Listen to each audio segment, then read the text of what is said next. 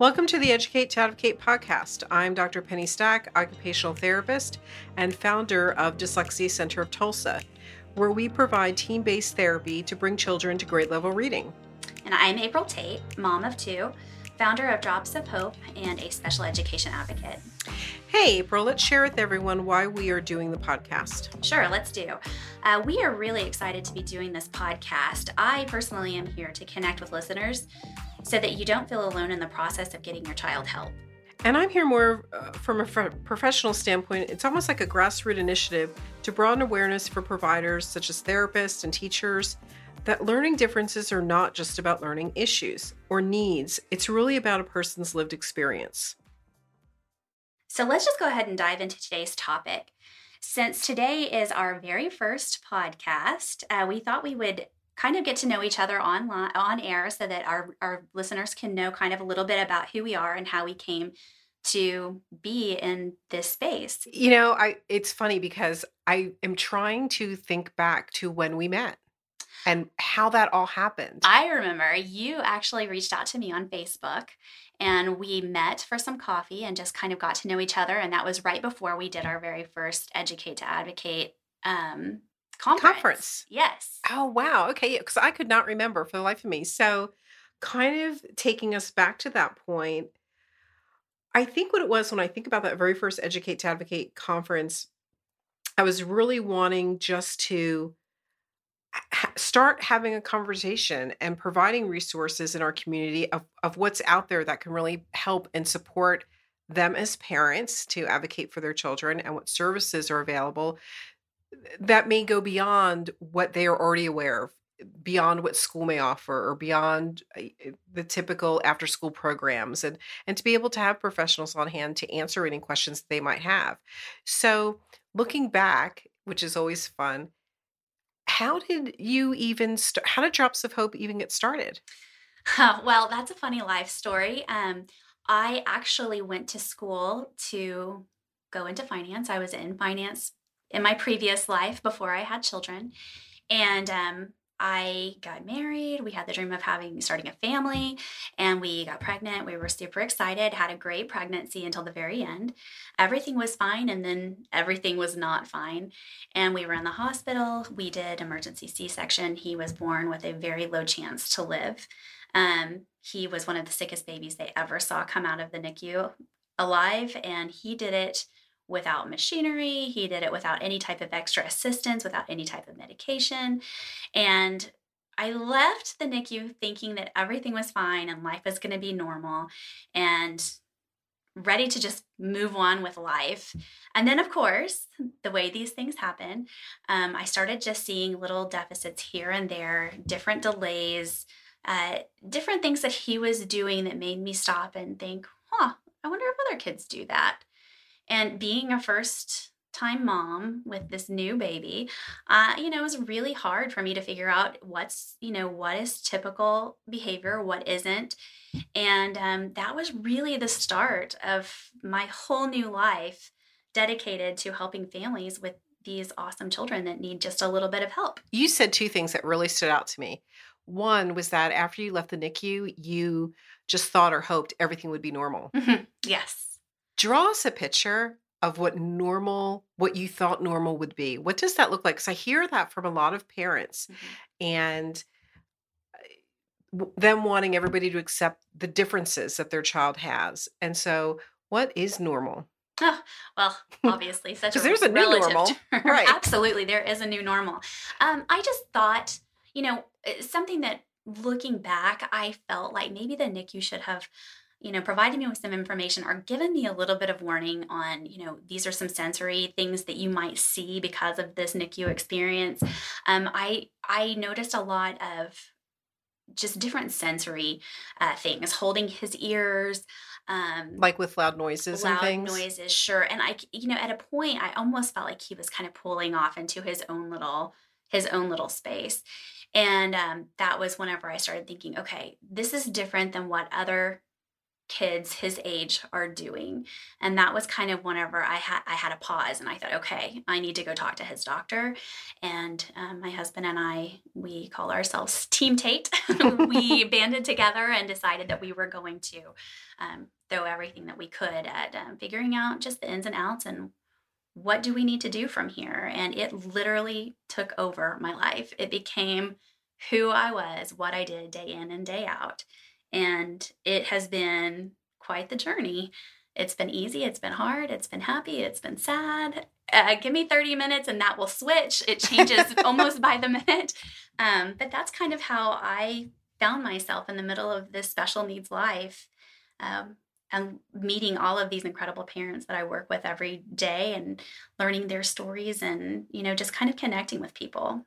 So, your life experience, your journey, you've kind of turn that into a process to where you can reach out and help other parents so they don't have to go through all the bumps that you went through and they have some support along the way. Absolutely, absolutely. And I'll tell our listeners now, I am the feeler of the group. Whenever I hear stories, I like to connect with people. I connect with their hurt, I connect with their excitement. Um, that's really what um, does that for me. It's that relationship that you build, um, not only between two parents been on an IET, IEP team meeting, I think that it's very important to build relationships there. And so whenever we are talking, you're very technical and very knowledgeable. And to me, I stop and say, "Oh, wait, yeah. that's that's that's a that's a weird thing for me because this is how I feel about it." Um, so yeah, it's it's uh, been quite the journey. And an IEP is an individualized education program.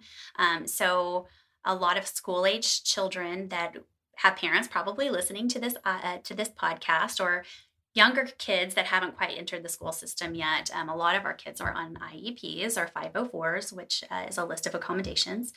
Um, and I do a lot of work in IEP team meetings, helping to build a team that is functional rather than a team that is divided and not working together to help create a be- the best environment for the kid. I love your story because I think a lot of um, parents because of their own needs uh, for their own children dive so heavily into whatever that need is they become the expert and that's exactly what you have done and now you're sharing with other people and that's very i can that resonates with me because that's also the story of my journey as well Yes, and let's, so let's talk about your journey. Yeah, so it was kind of crazy, kind of like you. I was an occupational therapist and I um, had my daughter, and everything in my mind was fine. I I understood from my background that there's a bell curve for a reason. You have some children that are excelled and some children that lag behind, and then you have all these children in the middle. And I only had one child, and so I didn't have anything to compare it to at the time. I didn't have a career working with other children. So, in my mind, as long as she was happy and growing and developing, we were good at home and we would play and um, finger painting and uh, jumping in mud puddles and just all of these experiences to integrate her from a sensory standpoint, right? Not that she had any sensory needs, but as an occupational therapist, that was my background. So I kind of knew to do these things. And so, you know, happy go lucky. And we get into kindergarten and the teacher was visiting with me and shared with me that she was really struggling with her sight words and that we may want to help her study with her sight words. And I remember thinking, we're already studying two hours a night and she's five. Yeah. Like that was tough. And what was I missing? And so I kind of didn't really put much stock into it, if you will, because again, I'm thinking, oh, but she's happy and she's growing and it's kindergarten and all she should be doing is playing anyway. So I just kind of let it go and did not feel as alarmed as the teachers felt until we hit third grade. And you know, third grade oh. is an oh. interesting year mm-hmm. because that is when they are reading to learn and they are done learning to read. Yes. And I think that's when we saw things getting much more complicated and kind of that whole learning process unravel and I could start seeing that enthusiasm to go to school and that thirst for learning. And I just saw like this overall, I don't want to say sadness, but maybe a disconnect of it just wasn't fun anymore. Sure. And I thought, wow, you're a little kid in elementary school. Elementary school should still be fun. And and it kind of caught my attention and I started bringing her to all sorts of professionals. It's it's the same path. It, it, I feel like it's Alice in Wonderland's, mm, yes. you know, yes. little hole that you go down. and we went into a variety of um, services, and I like to call it a misdiagnosis. And when I say a misdiagnosis, I'm not a medical doctor. I can't diagnose. So I'm not saying there's an absolute right or wrong. But when the professionals would talk to me and explain to me what was going on with my child, it didn't resonate with what I was seeing at school or what I was seeing at home. So I just followed my intuition and just kept looking and Mm. looking and looking, right? I always tell parents trust your intuition. Absolutely. No one knows your kid better than you do. And no matter what their credentials are, you know best. And if it doesn't make sense, keep going, Absolutely. keep digging. And so I actually flew her out of state. Oh, That's really? how how uh, bad this journey got, right? So we flew out of state and she was tested and she was diagnosed with dyslexia and I didn't even know what dyslexia was. I didn't understand it at the time. And uh, after the diagnosis as a parent, I was so relieved because oh, I can get her help. I've got a handle on this. But when I came home, there was no help. And when I say there was no help, there were a lot of franchise systems and after school programs that said they could cure dyslexia, they could treat dyslexia, but no one was really doing standardized testing. No one was doing in depth testing. I wasn't asking the right questions. I didn't even know what to ask. Like I wish I would have had Sure, you sure. at that time, right? And I forgot that I was a therapist because I, I went into mom mode. Well, absolutely. They don't co. They they, They- they, they don't, mingle. They absolutely do not mingle. You're in and one so space or the other. You know, I wasn't even asking credentials of people who were working with her or their background or what their experiences were. They said they could treat, they said they could cure. I'm turning over the checks. Sure. Like money was just bleeding Yeah, from our oh, pockets. yes. And it was interesting because after, I want to say, a couple of years of this, I realized she was no farther ahead than when we started. And then the light bulb went off. And I thought, you know what? Um, I'm an occupational therapist. you know, like, oh, there's a news flash there. I'm an OT and I know one or two things about cognition and how the brain works. And so I started looking at it from a medical perspective. And I started working with her on all those executive cognitive functions required for reading, like memory Sure. and being able to process what you see and all of those things. And what I noticed is she was making progress.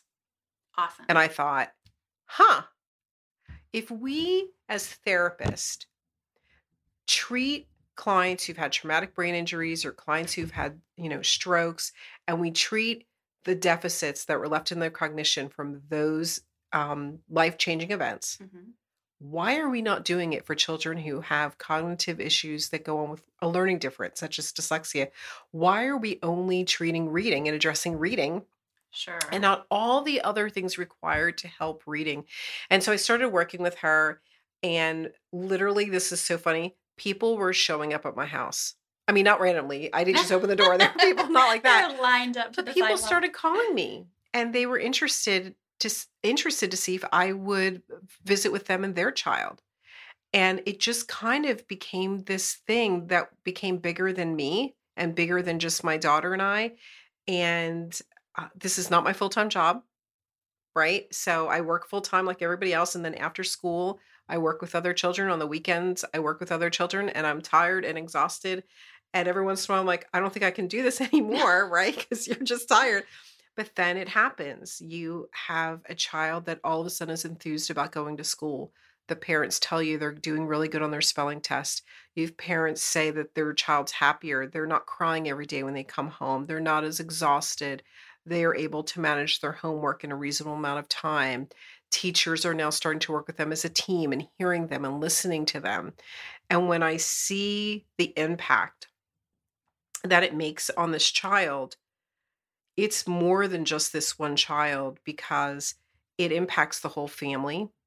This isn't just having a learning difference, isn't just about that person. Just like you said, you said when you were talking about drops of hope and how all that em- emerged, and you were talking about advocating for your own son, how that now became your life, Yes. which I'm sure impacts your marriage, your relationship with your other mm-hmm. children, your social life. And if you have a social life, right? Like, how does that work? I try. Right? and so it takes over and to make that quality of life better and to help people bridge that gap and understand that if somebody has difficulty reading it will impact them as an adult. Can they get a job?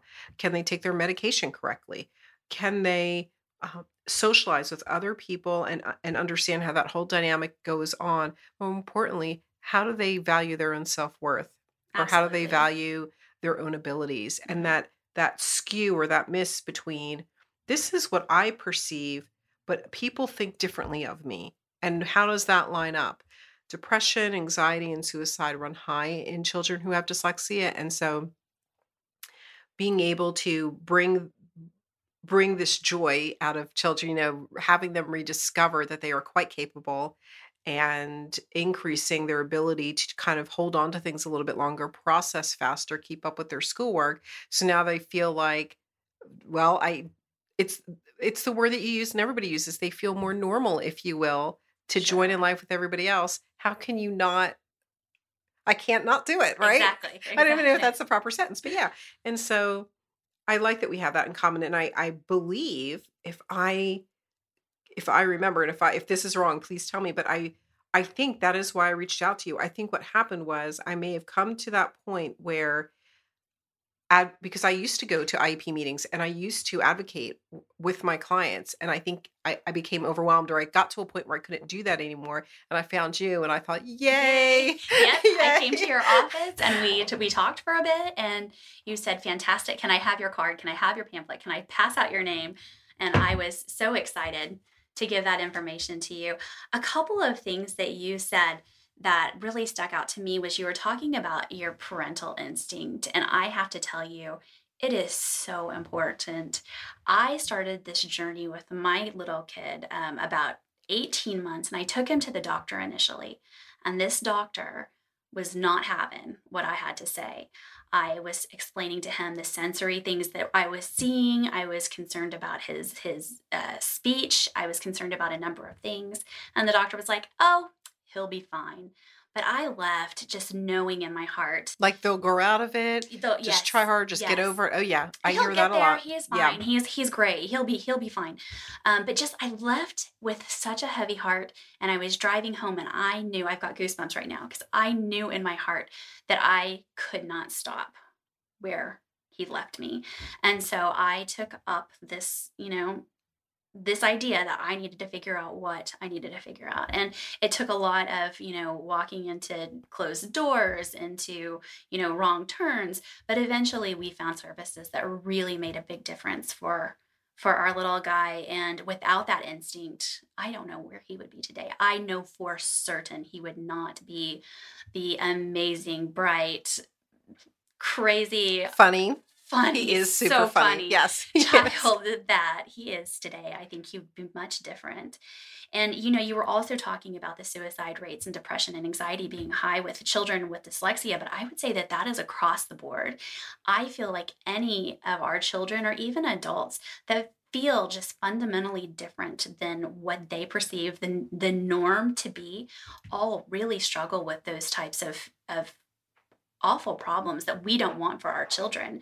And i think you know part of part of us bringing this awareness out and making it something that we can talk about and we can accept is so important to getting to the bottom of that self-worth. Um, when people understand they they value things differently whenever you don't understand something you're like i don't know about that. But when or if it's not meaningful to them exactly. it doesn't even need to be understanding. Sometimes just to have an open mind, just for that person that you bring your child to, they're the professional, you're hoping that they will have that open mind to be open to think differently. Absolutely. Or to feel in that person's shoes. Makes all the difference. All of the difference. Not only for these children, but for their parents. Oh, yes. For their siblings, for anyone and everyone that's just totally connected to them. And so the, those were just really interesting points that stood out to me whenever you um, were talking about your your history. I'm curious. You know, I think the key points that I've heard is trusting your gut. Absolutely. Right? That's the big one. And keep asking questions. Yes. I think those are the key points that kind of stood out to me asking questions i mean i feel like a lot of parents that i work with i have two types of parents that well maybe three types of parents that i work with. Um, the first is the go-getter. That's people like the two of us who right. say oh there's something going on. We're going to attack it. We're going to figure out everything that we can about it. We're going to try and fix this problem which don't get me started. Um, but that's where you start. That is your that's your beginning phase. Um, i also have parents who are so overwhelmed by a diagnosis or even just by symptoms that they don't know what to do and they shut down because it's too big for them and they don't know how to handle things. Um, and so a lot of times they will not ask questions. They don't want to move forward. They're just closing their eyes and hoping that it's going to work out okay. Kind of like they're frozen. Yes, yes. They don't know what else to do. So they are just taking a deep breath and going to just play the long game. Curious. So dyslexia is genetic, developmental dyslexia is genetic. And I have learned over the years, especially when I meet with parents for conference for the first time and we're going over their ch- child's results, Yes. to be mindful that this is emotional for them Absolutely. and could be overwhelming. And so when you talk about the parent who's kind of frozen, I wonder if part of that is they also have a similar learning difference, um, whatever that might be, and that they don't even know where to start. And that's part of why they're overwhelmed. Now, I, I don't have a statistic to support this, Right. but I will tell you of all of, maybe not all of, of a, the majority of parents that I work with, I can oftentimes draw a line between what the child is dealing with and what the parent, how the parent comes to me. And it's not just with dyslexia. I can see it in all different kinds of Right. learning disabilities. Um, and you're right. I think whenever you yourself have really struggled in the past, I think that there's a fear of, oh no, my kid is going to struggle like I struggled. Or, you know, there's all kinds of fears. But at, at the bottom, the bottom line is the earlier we can get your kid help, the, the better that you understand what's going on with him or her, the better outcome this child has and the more supported that they feel and when they're supported then they also have you know higher self-esteem they have less anxiety less depression all of these things it just kind of rolls down this big hill into a giant ball and it just becomes more and more positive the more that you pour into it I would agree. And I think I, I'm really glad we had an opportunity to just really share with our listeners a little bit about us and where we're coming from and and why we why this podcast is important to us and why we feel s- uh, so close to our heart to share. yeah And so but in the end this podcast is really about them, yes right? yes And so I think um, I think we should probably start to wrap up. Um, I'd like to just kind of talk real quick about um, a couple of key points that I took away, and I think we've already yeah, kind of yeah, covered this. Sure. but just you know the instinct the, just listening to your instinct um, and then something else that you said that i haven't yet mentioned is you said you talked about treating the whole problem rather than just the reading and i think that that's so crucial in any type of struggle that a child is having a lot of people say well this is just behavioral no it's not just behavioral there's so much other, other things that are feeding into it and so just the idea if something's happening that we start to step back and look at it more than just the behavior and see where that's fitting in the entire cycle of all that's going on with the child. Yeah, I I like to kind of leap off that key point and and put another key point. Sure, Even though I, sure. I talked about my We've two key points this. already. I'm like, oh, but I have another one. So great comment that you made about behaviors. And so I like to distinguish behaviors and characteristics. And in my mind, when you have a child who isn't processing their world around them, maybe the the work we're asking them to do is too hard, or maybe there's too much noise in the room, or it's they're just not able to move forward because they can't process everything going on. I like to call those characteristics because it's not a choice. They're they're not choosing to do that, to Sure. act out, or whatever that is. And when we when we work with our kiddos to see beyond that, exactly what you said. One of the questions I get asked often is, "Where do you even start?" And you start there. You just start where they are. You start by starting. You start by starting. That's right. You start by starting, and and it's meeting them where they are, and just asking the question, what this is like for them, because our agenda is going to be quite different than their agenda, and that's a great place to find out what's meaningful to them and to really address the whole person. Perfect. Well, um, we hope that you leave to, leave us today feeling empowered to advocate, and we thank you for making us a small part of your day. We would love to hear from you and what's on your mind. Email us your questions at and comments at educate to advocate at gmail.com. Listen for your topic to be on a future podcast. You can also connect with us on social media. We are on Facebook and Instagram, and you can find our podcasts on iTunes, Spotify, Google, Stitcher, and Alexa.